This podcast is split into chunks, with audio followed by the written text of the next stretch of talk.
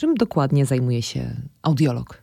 Audiolog e, jest to specjalizacja oczywiście medyczna, e, która rozwija specjalizację laryngologiczną, czyli droga słuchowa zbudowana jest z peryferyjnej części, czyli z ucha zewnętrznego, ucha siatkowego i ucha wewnętrznego, e, a z kolei układ nerwowy to jest już 80% całej drogi słuchowej i właśnie tym 80% procentami 80, tymi 80% zajmuje się audiolog. Czyli laryngolog jest to specjalizacja zabiegowa. Jeżeli mamy jakiś katar, e, stan zapalny ucha środkowego, e, problemy z zatokami, to idziemy do laryngologa i on to usuwa, ponieważ jest zabiegowcem.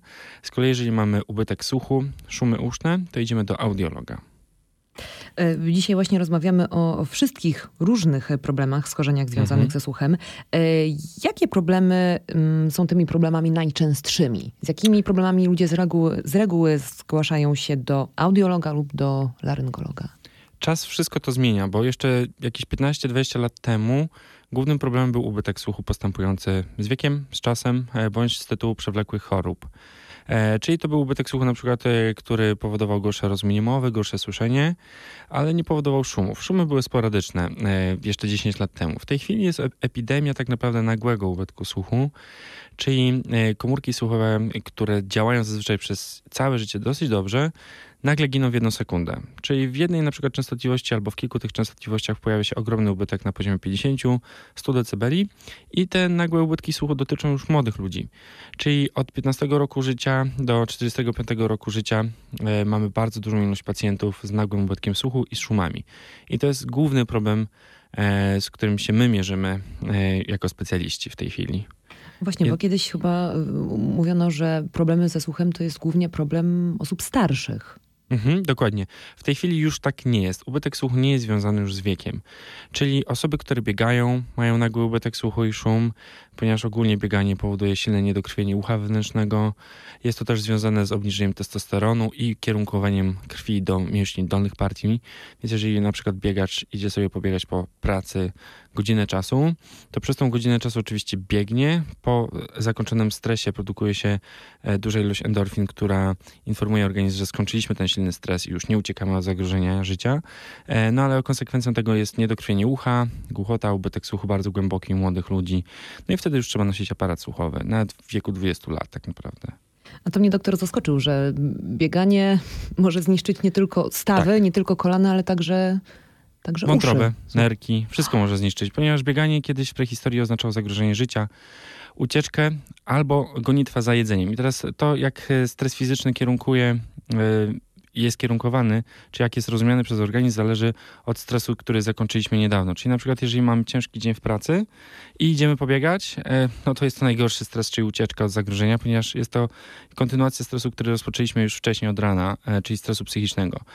E, więc, więc bieganie ogólnie endokrynolodzy od jakichś 20 czy 30 lat krzyczą, żeby ludzie przestali biegać, bo to na stałe obniża poziom testosteronu i estrogenu. A trzeba pamiętać, że niestety estrogen u kobiety głównie funkcjonuje w układzie słuchowym jako jeden z najważniejszych czynników regulujących dopływ krwi i ewentualnie możliwość starzenia się komórek słuchowych. E, Karoliński Instytut dosyć renomowany instytut na całym świecie neurobiologiczny odkrył właśnie bardzo dużą zależność pomiędzy poziomem estrogenu u kobiety, a poziomem białek neurotroficznych w uchu wewnętrznym kobiety.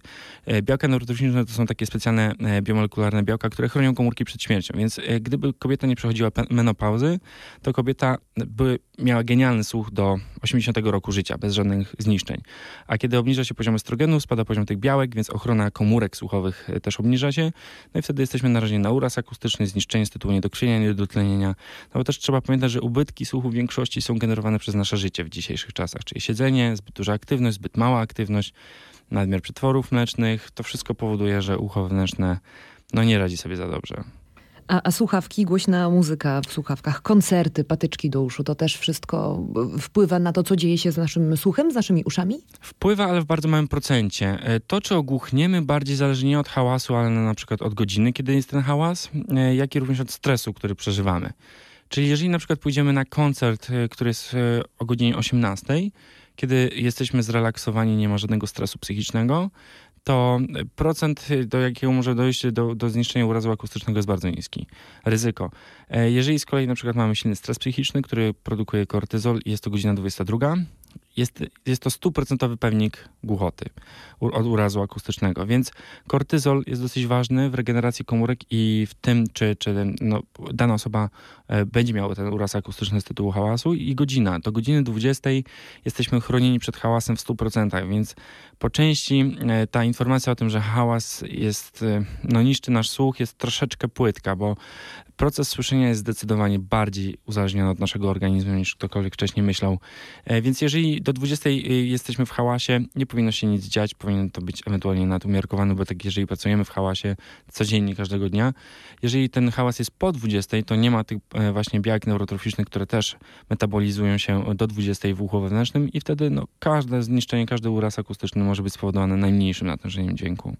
Mm, przyznam, że z każdym pytaniem jestem coraz bardziej zszokowana odpowiedziami pana doktora, bo o tym się nie mówi na co dzień. Nie. E, ale myślę, że to może tłumaczyć, dlaczego e, na przykład nauczyciele i nauczycielki pracujący w podstawówkach, gdzie jak wiemy na korytarzu jest po prostu mhm. miliard decybeli, mhm. E, rzadziej mają problemy ze słuchem. Może inaczej. Mam sporo znajomych, którzy pracują w szkołach tak. i nikt nie skarżył się na problem ze słuchem, bo te dzieci krzyczą w ciągu mhm. dnia. Dokładnie. I, dzień, dzień jest najważniejszy. Do 20, tak jak wspominałem, jest duża produkcja białek neurotroficznych, BDNF i ucho wewnętrzne naprawdę jest świetnie chronione przed zniszczeniem. Trzeba się postarać, żeby to zniszczyć e, w ciągu dnia. Więc godzina jest tutaj kluczem, e, poziom hormonów jest kluczem, poziom stresu jest kluczem. Wcale nie jest aż tak łatwo mieć ubytek słuchu. Naprawdę trzeba się trochę postarać.